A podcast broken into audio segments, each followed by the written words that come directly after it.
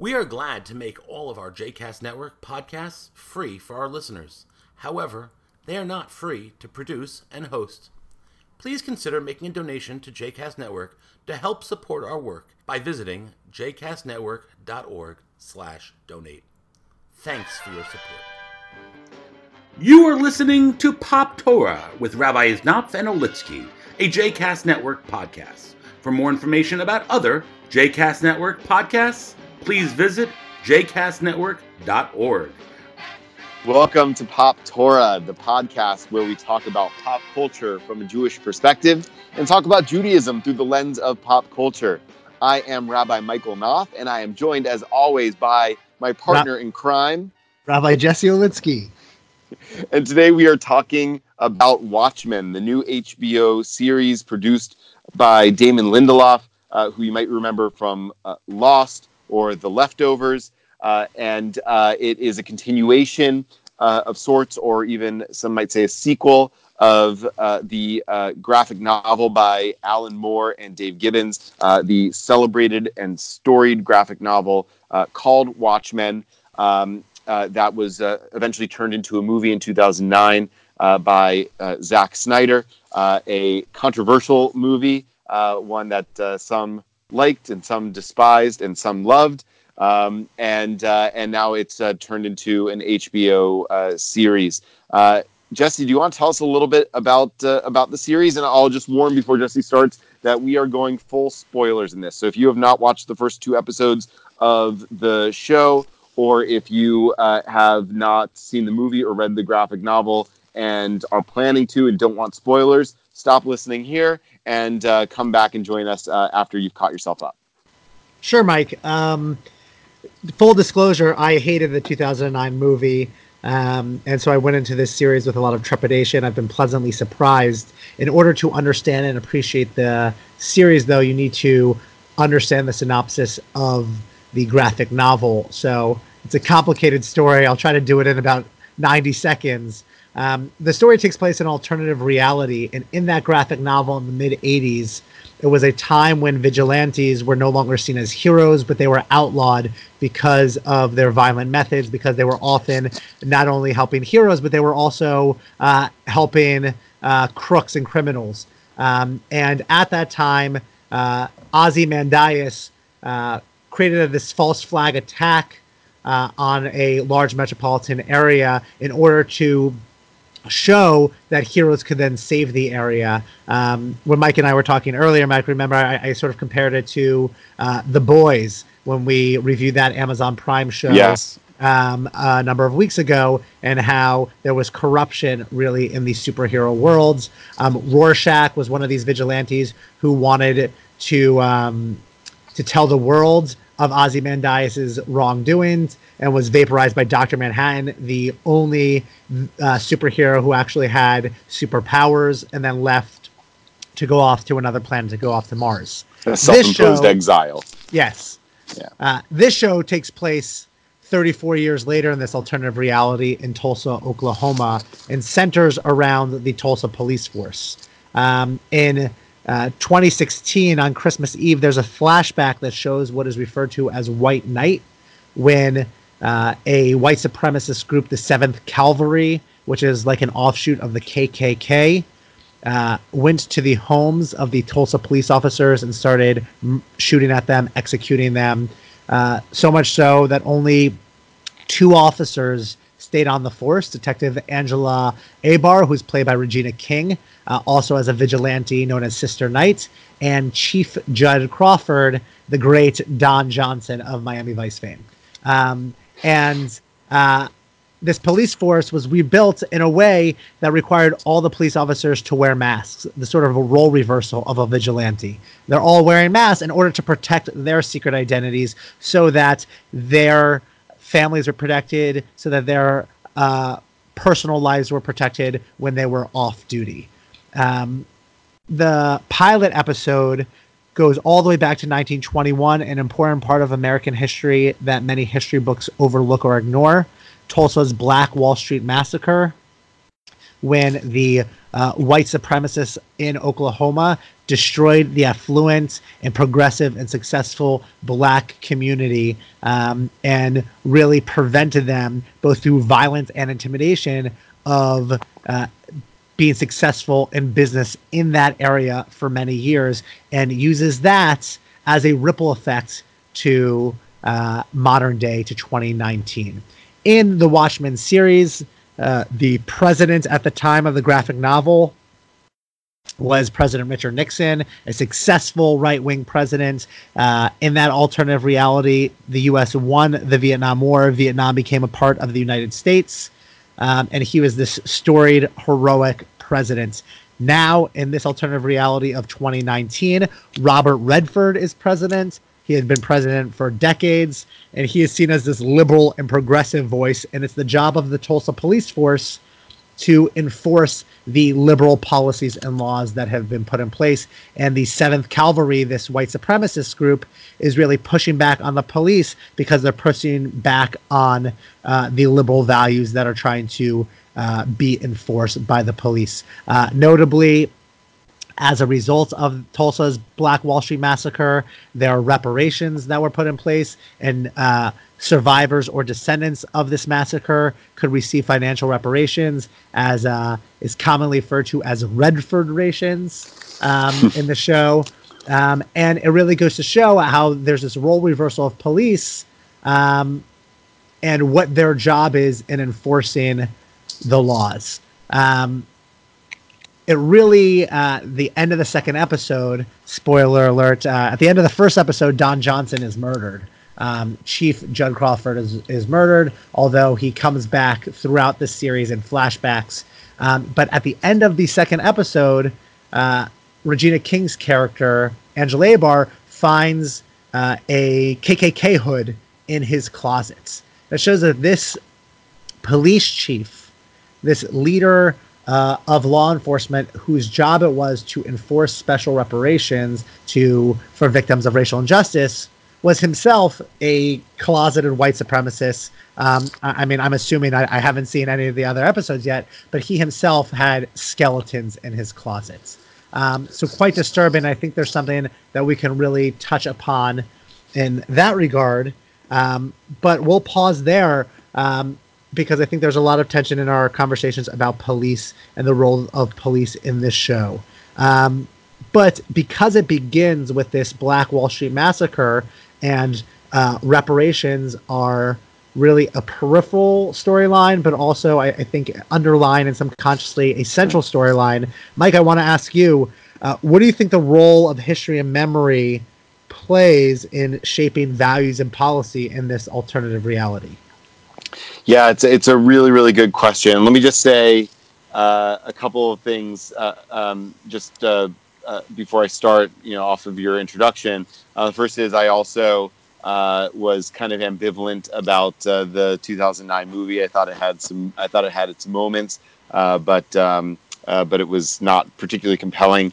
going back and, and reading the graphic novel, uh, was uh, uh, was really helpful in appreciating this series, but also appreciating how um, how earth shattering that uh, that uh, that series, that graphic novel series was, and and how uh, dense and thought provoking um, it is. And so, in some ways, this show is really worthy heir of it because it's it's raising all these very complicated issues. Um, and um, Damon Lindelof, the producer of the of the show um, said about it that um, uh, that in order for this to be Watchmen, we have to start with an unsolvable problem, a problem that the most well-intentioned superheroes and vigilantes actually cannot solve. And now we're in 2009 instead of the 80s. Uh, where in the 80s, in the original graphic novel, the um, you know the sort of unsolvable issue was nuclear war. Uh, in this case, uh, it feels like you can't tell a story about America in any kind of real historical context that doesn't talk about race. Um, so that's really, in some ways, what's in, in the minds of the of, of the showrunners as they're as they're uh, developing this idea. Um, and uh, what what also struck me um, about the big reveal that you're talking about, Jesse, is that you know you and I uh, really loved Lost, and we um, uh, spent lots and lots of time uh, over the years while the show was on uh, discussing and dissecting that show. And yes. so I, I, am going to hold out uh, judgment on um, on the role of the Klan robe in uh, Don Johnson's character's arc and, and background uh, until we kind of know more, because I, I'm, I'm sure we haven't learned the whole story there. Um, and uh, and and uh, uh, Damon Lindelof is um, is known for for you know doing head fakes and uh, and and kind of giving a, a, slow but misleading reveal. So so who knows? I mean that you know could have been planted in his closet for all we know. Um, but um, uh, you know th- what's what's uh, what's what? So you asked a question about the role of memory uh, in shaping policy. I think that there's a, a, few dimensions of that. The first is um, you know not only does memory, the story we tell about ourselves, uh, so history as a kind of relation to memory, not only does it shape our identity, it shapes who we are, but it also um, uh, directs our future. Right? It gives it gives uh, uh rise uh, to the kind of uh, values that we have and the way we put those values into practice in our communities and, and in society. So this is pre- prevalent throughout Judaism.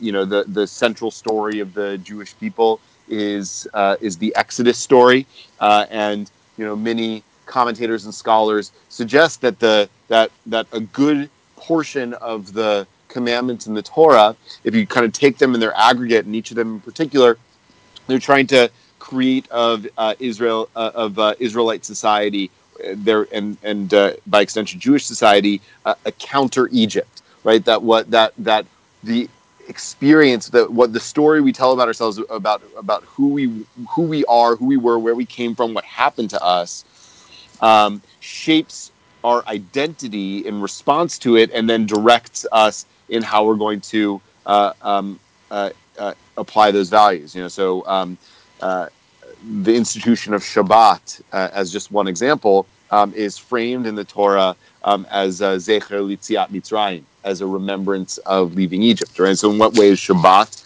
uh, a remembrance of leaving Egypt? Uh, Shabbat is remembrance of leaving Egypt because uh, uh only a free person uh, can uh, can control his or her time and schedule. Only a free person can take a day off.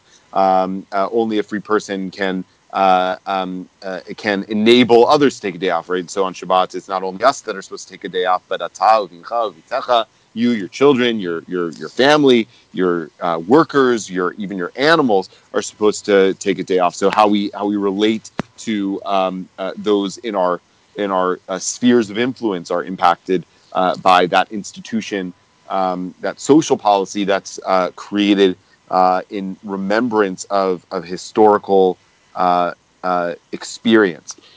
Um, so that's you know certainly what's at play here, right? That um, uh, that in the in the self identity of the you know kind of Redford era America, the uh, the the memory of racial oppression and violence uh, looms large, and uh, and and the and the response to that um, is uh, to engineer social policy that that that that seeks to uh, uh, you know change the trajectory of the of the present, change the lives and experiences of, of uh, Black Americans, level the playing field, as it were, uh, between Black folks and white folks. So in you know in, in the in the telling of the story, right, the Black community are living in these very affluent. Uh, uh, suburban neighborhoods, whereas uh, you know there there are you know these what they call Nixonvilles, um, these kind of like poor white neighborhoods um, that trailer parks, trailer parks uh, with with statues of uh, of Richard Nixon holding the V you know sign, the victory uh, uh hand signals up. Um, that uh, that you know that kind of show you know this sort of um, social flip that has happened largely because of these reparations, these Redfordations, and the um, now now we might look at that and say you know, there, there's something to be said for that. Uh, you know, my, my rabbi, Rabbi Sharon Brous of Ikar in LA, gave a really, really powerful sermon uh, last year on the high holidays and then followed it up with an op ed um, about why Jews should support uh, reparations for American slavery. And I think she makes a really, really compelling moral argument from the Jewish tradition about that. Um, at, at, least to for Jews to be uh, elevating and advancing a conversation about it with, within this country, whether or not that means actual monetary payments to descendants of, of slaves. Um, but what the what the show raises is the the potential unintended consequences of of those like restorative, reparative, uh, uh, uh, social justice policies, and um, what happens to you know the those who lose out because of those policies. Right, any policies are going to have winners and losers. So what happens to those who lose out, and what um, you know what happens in the, in the telling of Watchmen um, is that it uh, breeds a significant amount of resentment, right? There's, you know, the, like like you said, Jesse, it, it, it leads to the rise of uh, of the of the Seventh Cavalry, um, which uh, which sees itself in some ways as uh, as an organization that's trying to you know restore the previous social order um, of of white supremacy, um, and and part of that is born out of the like disaffection and alienation um, uh, you know that that that uh, uh, the displacement that uh, comes uh, to the white community through this sort of like re-engineering of social policy. So um, you, that that to me was uh, a you know like really really thought provoking in this. I mean we we you know Jewish tradition uh, talks about this in some ways, you know. So it um, it says, listen, you're going to leave Egypt. Egypt is part, of your historical memory. You're going to create this counter Egypt, um, but but you must not hate an Egyptian, um, right? Uh, uh, you must you know you must welcome an Egyptian uh, uh like any other.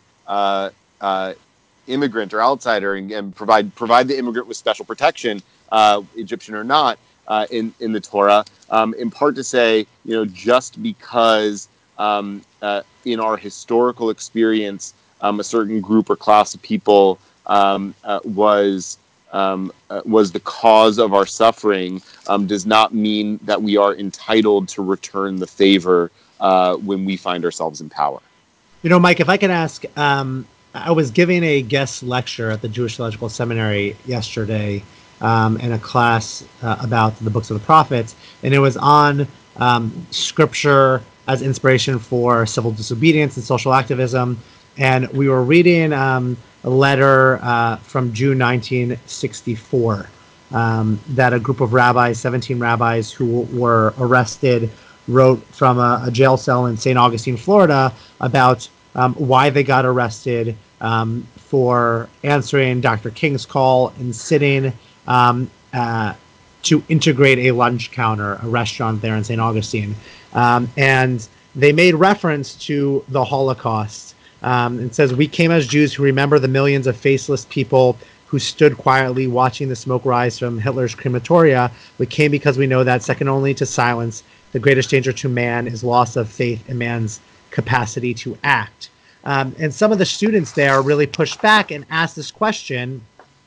They asked, Is our memory um, and history that really guides our policies today the Holocaust?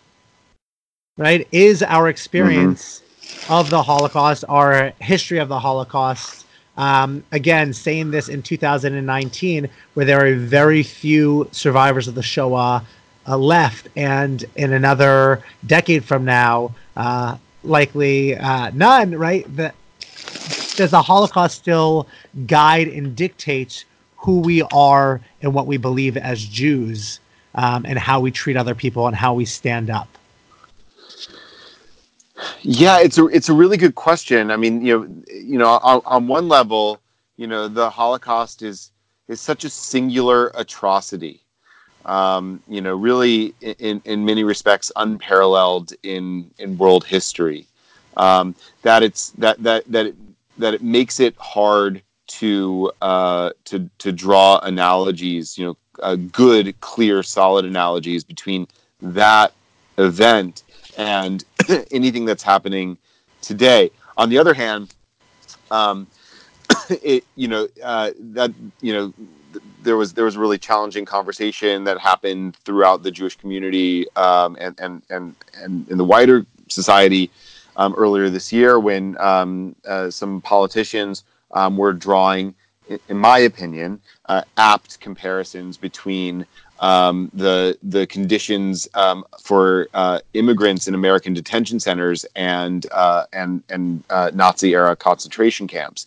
Um, and so the question so the question you know is you know like uh, um, uh, to what extent you know can we draw analogies from the Holocaust and and you know should those analogies uh, shape our policy? The you know the challenge is that you know that happens.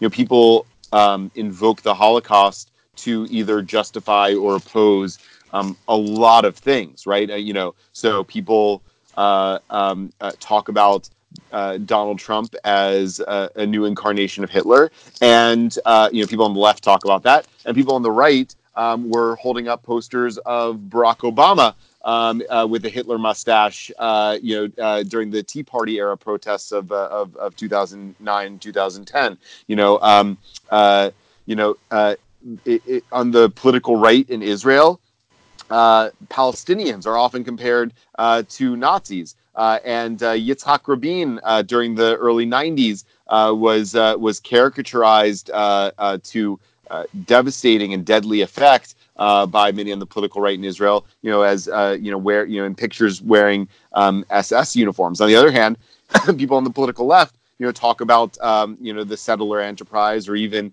uh, Israeli soldiers uh, through the through the prism of uh, of uh, of you know of, of Nazi historical of, of the Holocaust historical experience. So the so the, one of the challenges that you know um, that analogies can work in both ways, and so that, that makes it um, uh, complicated and muddy uh, to, to hold it up as a as an example. The other thing that I think is really challenging, I didn't really answer this question because I don't have like you know a solid answer. It's just very thought provoking. Because um, the other thing that that strikes me is you know um, we we celebrate rightly um, the many people, Jew and non-Jew, in the uh, Nazi era who resisted um, uh, Nazi policies and refused to comply with Nazi policies, who uh, saved Jewish lives, uh, who uh, refused to carry out orders. Um, you know, it may not have been as pro- prominent as we might have liked, but but it did happen. Um, and so, you know, we, we celebrate people now like Martin Luther King, who at, at the time wasn't celebrated widely for this, but today we celebrate Martin Luther King for, for his civil disobedience. You know, people like Gandhi for their civil disobedience, um, you know, refusing to abide by unjust laws. Um, at the same time, when uh, when people on the other side of you know a, a political or ideological spectrum spectrum from us, um, you know, hold up their own personal values uh, ahead of law or social policy, uh, and you know refuse uh, or break the refuse to obey the law or break the law um, in um, in in uh, ad- advance of their own ideologies. You know, I mean, uh, you know, I, I, hate to you know uh, put people like Osama bin Laden and Martin Luther King in the same paragraph, um, but in a continuum of people who were willing to you know break the law in advance of their own uh, ideological agenda. Um, you know, they're, they're, you know, it's, it's, I think, reasonable to, to kind of hold that as the other extreme, right? And so, what, what I think Watchmen offers us is, you know, uh, how do we, how do we hash that out um, of, you know, when it's right to become a vigilante, right? When it's right, when is it right to say, you know, uh, my sense of right and wrong um, uh, trumps what may actually be uh, the law, or you know that my value here is more important than this other value that I'm going to have to break in order to pursue uh, the thing that I think is is more important, right? And so, um, Watchmen, I think, really kind of raises that question up. Where you have, you know, in the original comic book, it talks about the the moral problematics of people who put on masks to go and take the law into their own hands. And on the other hand, um, you know, this show shows the problematics of people who have to hide their identities uh, in order to enforce the law, and then you know become essentially vigilantes, breaking the law or going outside the bounds of the law in order to um, uphold um, their their sense of, of what the uh, of what the greater good ought to be. Right? Doesn't that then speak to um, our concern with police brutality today? Right? The image of police who were threatened by uh, white supremacist groups, by the Seventh Cavalry in the show. But the image of police, and I say this as a chaplain of our local police force, I say this as somebody who also has marched time and time again um, to end police brutality and racial injustice, and is a big supporter of uh, Campaign Zero, which really works to uh, change um, the way police practice works and the way accountability for police practice works. Um, but is the image intentionally one where the police are donning masks because they can act as vigilantes? Um, the irony of the way people were treated in that initial flashback of the Black Wall Street massacre to um, Regina King's character, Sister Night, was walking into a trailer in Nixonville, uh, beating a guy up, throwing him in her trunk, uh, not giving him any rights, being inter- interrogated um, by the character known as Looking Glass um, in some weird futuristic um, pod, which I guess is the alternative reality's modern day version of waterboarding Right. Uh, right. It, it's the things that we fought to end. Now, those who are in positions of power are using those same things um, in this alternative reality to do what they need to do.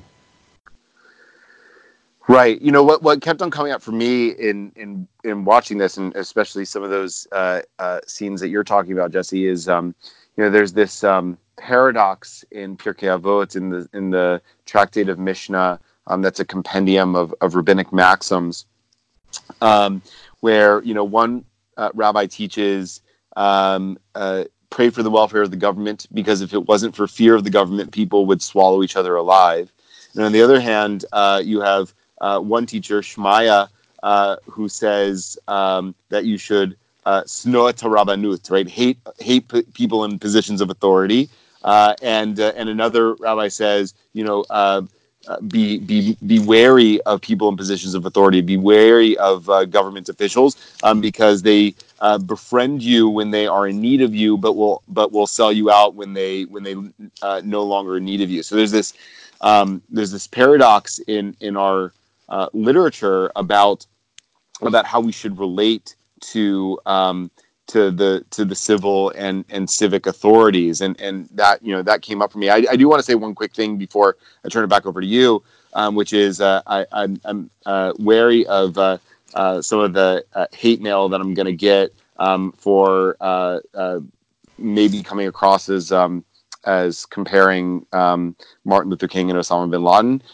so I want to um, sometimes a live podcast. Um, you you, you uh, offer the analogies that, uh, that that pop in your head. So I don't think that there is any comparison between those two uh, figures, um, and I think that the the primary uh, reason for that is uh, that uh, Martin Luther King um, believed in advancing his um, his.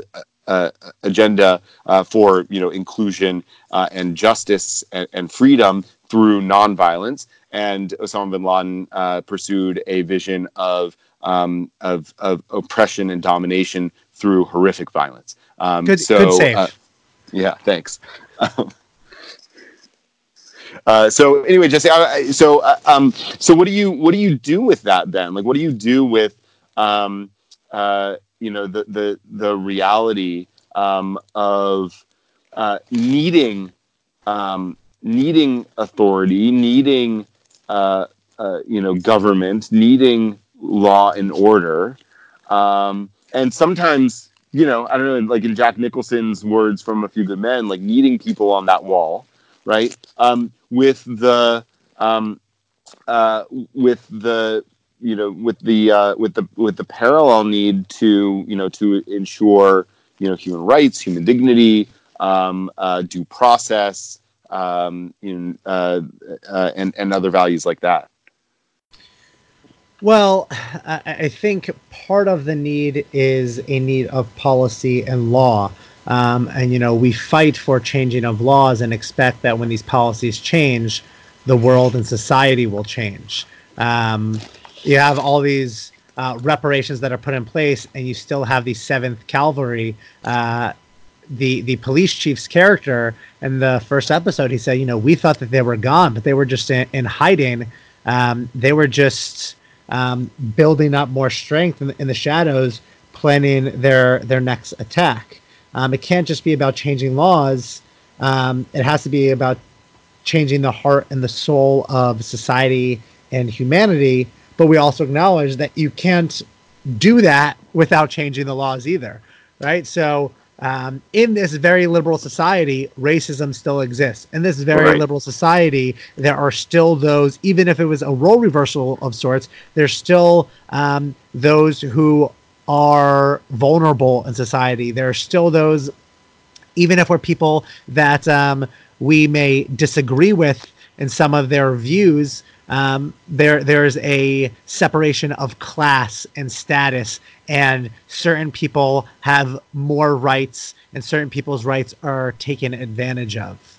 Um, which also really goes to show you what role does the police force play. Are they these heroes in this alternative reality, or are they with masks on more vigilantes? They're getting done what they need to get done you know, this time of year, we're recording this right before we read Parshat Noach, the Torah portion of Noah and the flood. Uh, and the Torah portion begins, Ela Toldot Noach, right? That these are the generations of Noah, but then talks about his deeds and says, Noach ish tzaddik tamim hayab that Noah was an ish tzaddik tamim, right? He was a, a simple and righteous person for his generation, Bedorotav. Yeah and our, our, commentators are stuck asking what does that mean that he was righteous for his generation? Uh, you know compared to abraham he's not so righteous. Abraham was so righteous but uh, he was noah was graded on a curve. Um, and when he's graded on a curve he's he's righteous compared to everybody else. But standing next to somebody who actually is righteous he wouldn't be seen as that great. And so is that really what the show is also telling us? That these leaders um, are great compared to what else is out there. Uh, but they but they aren't so great, right? There's a difference, yeah. an intentional difference in the Watchmen alternative reality between vigilante and hero. That they're outlawed and they're called vigilantes. They're not called heroes, um, because they get the job done, but not necessarily in a heroic fashion. Um, they they may be an ish tzaddik bedorotav, right? Maybe doing the work for their generation, um, but to compared to um, a Justice League member or uh, you, you, know uh, an Avenger, are they that hero? Yeah, you know, so it, uh, it, I'm, I'm glad you brought up uh, Noah. You know, and and a lot of times uh, people you know ask about Noah. You know, so they compare him to Abraham, right? And one of the ways in which they compare him to Abraham uh, is that you know Abraham uh, in the instance of uh, Sodom and Gomorrah, where God uh, points out to Abraham that uh, Sodom and Gomorrah are, are, are wicked and uh, God is going to destroy them. Um, God says, Abraham says famously to God, you know, shall not the judge of all the earth do justly? and, you know, are you really going to wipe out the whole city, um, even if there are innocent people within it?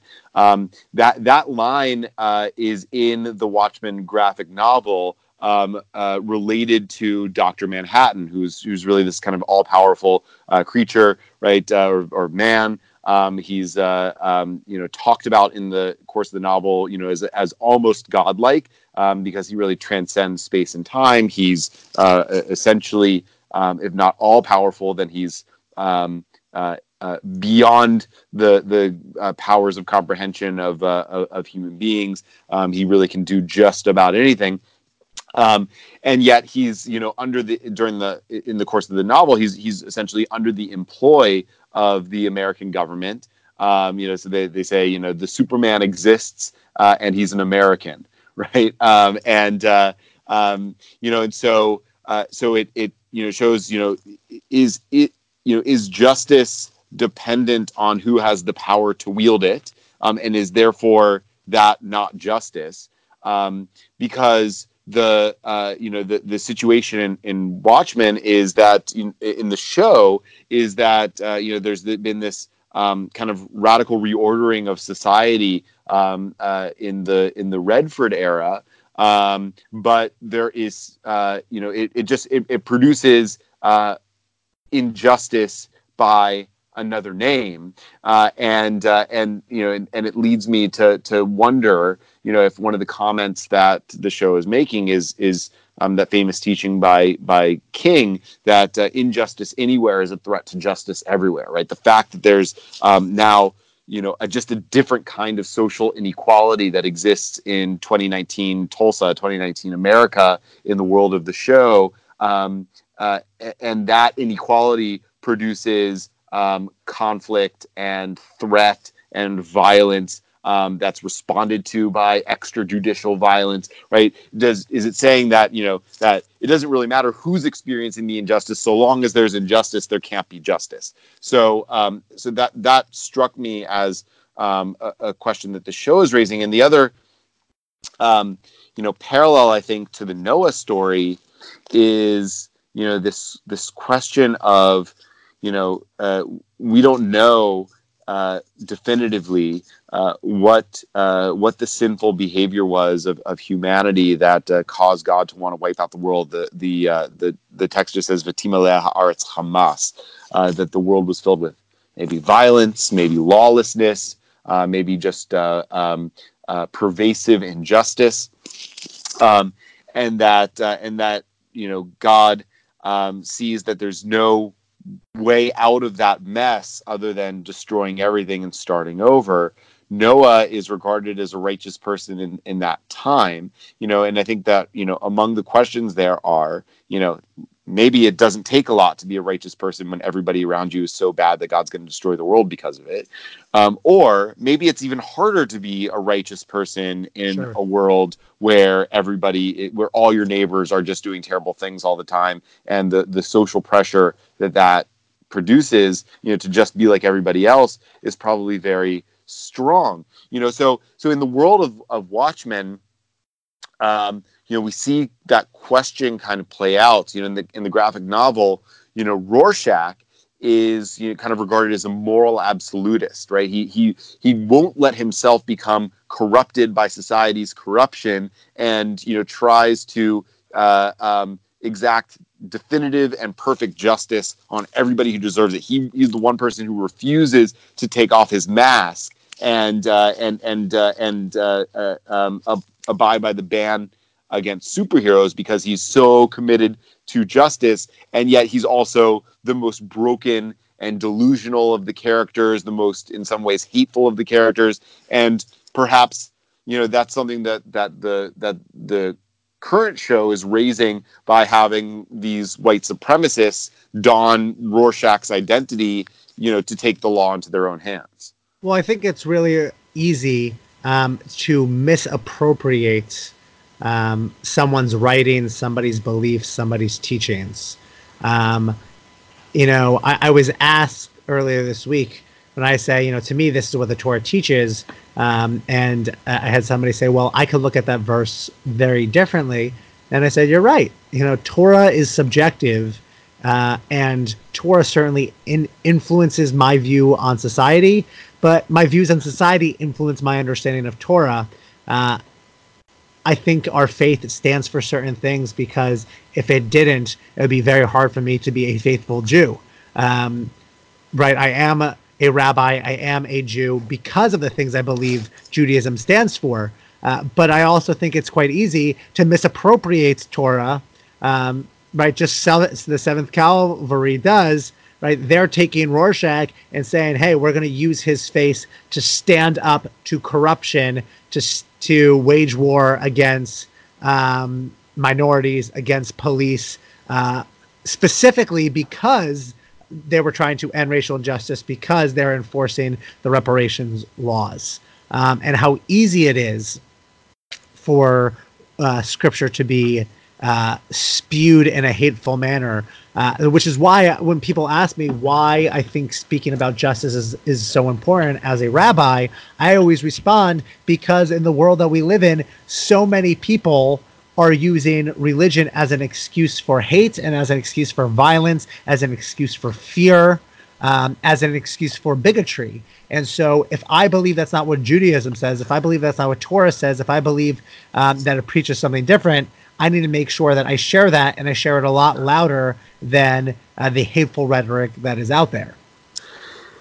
Yeah, you know, I I, uh, I talked about that on uh, Rosh Hashanah. I'm uh, in Richmond, Virginia, as you know, which um, uh, was the uh, capital of the uh, Confederate States for a time, and um, was in many respects the capital city of slavery before the Civil War. Um, and Virginia itself, you know, being the the the first British colony in in North America. Um, you know, was really ground zero for uh, for what became racialized slavery and, and and and racism in the country. And I traced that in my sermon to say that we need to grapple with the uh, the religious roots of slavery and racism um, because it were it was religious ideas, it was readings of the Bible, it was theology um, that uh, that that uh, animated and or justified um, the the you know earliest um, uh, slave trade in, in Virginia. Right? We're commem- commemorating right now the 400th uh, anniversary of the first uh, slaves uh, coming to the Virginia colony uh, in in 1619. Uh, so. Um, so I think that that's a really, really important point, Jesse. That um, that you know, um, religion has been and continues to be um, utilized in in you know that uh, in a way that that either religion animates or is used as a defense uh, for for otherwise um, really oppressive uh, uh perspectives and policies. Um, in some way, what we need are religious voices that can pu- push back against that and uh, provide the the counter narratives from a religious perspective that uh, that that can argue against those things. Because it's true you could read the you know there's it's a perfectly plausible read of the Bible that it uh, that that it justifies slavery. Uh, uh and you know I, it's not my read of the Bible. Um, I, I, think that there are good arguments why that's not the uh, the pro- the proper read of the Bible um, but you know the Bible certainly seems to condone uh, certain forms of slavery in a number of in a number of places so um, so so we need religious voices that are able to push back against uh, readings of tradition um, that uh, that that are really harmful to people. But the the the other thing that Watchmen I think points out is that it's not just religion, right? That there are um, that there are you know things that we identify as religion, you know, uh, involve tend to involve uh, faith uh, in you know in in in the supernatural in in uh, in, in the in divinity. Um, you know we we you know when we think of religion we probably think of you know Judaism Christianity Islam Hinduism. Uh, but uh, modern political ideologies can be um, just as religious you know. So um, you know fascism communism um, arguably are uh, as much religious identities as they are political ideologies. Um, de- democracy, dem- democratic values, in some ways, are as much religions as they are a religion as it is a political ideology. Um, you know, there was a scene in the second episode of Watchmen where um, uh, they uh, talk to uh, one of the police detectives in Tulsa uh, who wears a red mask, and he's uh, he's called. Do you remember he's, what he's called? Yeah, um, he's called Red Scare. He's like a Red communist. Scare. Yeah, police right, detective. and he's right. He's he's got a Russian accent, and so they call him a Nazi, and he says, "No, I'm a communist." Uh, right, and I think that the joke that the show is trying to say is that you know, uh, uh, as a um, uh, as a, essentially like a religious, a fundamentalist religious ideology, you know, those are two sides of the same coin, and so I think you know one of the um, uh, one of the things that the show is, I think, inviting us to reflect on, um, which I think Judaism does too. We're the heirs of a tradition uh, that comes from, you know, the Talmud and the Midrash, um, which are about debate and conversation and nuance. Um, that uh, that you know we we should um, be wary of anything that's presented to us as, uh, forgive the pun here, but black and white, right? And you know th- that's present in you know Tulsa. It, the the the divisions and tensions in Tulsa are between black and white, and you know the the white supremacists um, are are wearing masks that are black and white. Uh, and I think one of the things the show is inviting us to think about is is uh, maybe the problem is black and white thinking. It's a, I think it's a great point, Mike. Um, you know, I want to go back to something that that you were saying um, about um, policies and changing society, um, and, how it was really just a flip of the script, and um, uh, there's still injustice, right? Uh, going on in this show in an effort to gain justice for some, and justice was created for others. Um, and I think, you know, when you look at Parshat when you look at Deuteronomy chapter 15 um, and verse 4, right, where we're told, that there should be no needy among you. And then in verse 7, Ki echad echecha mechad asher Adonai Elohecha noten lach. Right, that that as long as there are those who are needy among you, don't um, close your heart to them. Don't harden your heart to them. Help them. And then four verses later, in verse eleven, kilo yechdal evion mikerev haaretz. Right, for there will always be needy among you. So, verse four, we're told there shall be no needy among you. We're supposed to strive and fight for this idea of justice, the tzedek, tzedek, terdof mentality. And then in verse 7, we're told, hey, as long as we see those who are vulnerable, we need to help them so that we get to a point, until we get to a point in society where there's nobody vulnerable. And then in verse 11, we're told, oh, by the way, that may be a utopian idea that we never get to, but yet we never stop trying. So I think that's also I think the lesson um, in this alternative reality, they're not done, right? That that they're accepting that even when you think that racism and bigotry doesn't exist, the seventh seventh cavalry um, is just uh, lying in the weeds, uh, hiding in the sewers, regaining strength. Um, you know, some could say that that's no different than the rise of hate in this country. We used right. to think that we were past certain expressions of anti-Semitism, uh, but they are alive and well in this country. Uh, but that's not to say that, uh, and and I think such bigotry may always exist in some pockets of the population and among some people. That doesn't mean we don't get to a point and strive for a point in society where it is clear to all that they should not be given a platform or a megaphone or a soapbox. Right, uh, but you know, it's also it's also important to point out that um, uh, that you know, in in Watchmen, you know, I think that you know the the the, uh, the reality would play would play out different if you know um, this may be imposing an assumption on the show, but I think it's borne out by the way the story is being told that. Um, uh, that you know that that the Redford era policies um, of uh, of you know um, of racial justice. Um, you know, there, there's a sense, and Redford was president for you know 30 years. I think by the time the show comes about, um, you know that that uh, that you know that, that we've solved this problem, right? And I think what the show's showing is like, no, you solved a problem.